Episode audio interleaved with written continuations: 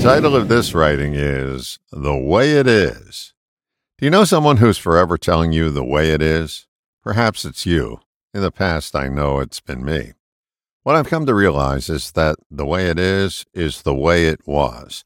That sounds a bit cryptic to me, so let me delve deeper. The way it is is too often opinion, one we've inherited from someone who came before us. So the way it was when we learned that opinion is still the way it is now. It will remain that way unless we notice and take steps to outgrow it.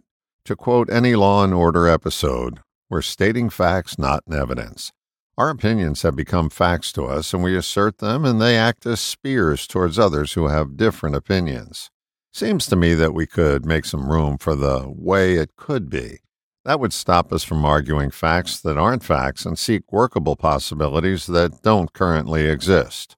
When you have two, that's the way it is, folks, interacting with each other, you have a call in talk show, an assertion filled platform that's designed for fighting for what was instead of what could be.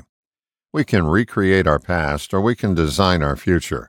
Keeping our past alive is easy. Just keep asserting the way it is.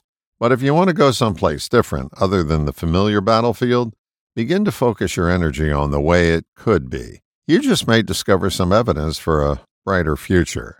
All the best. John.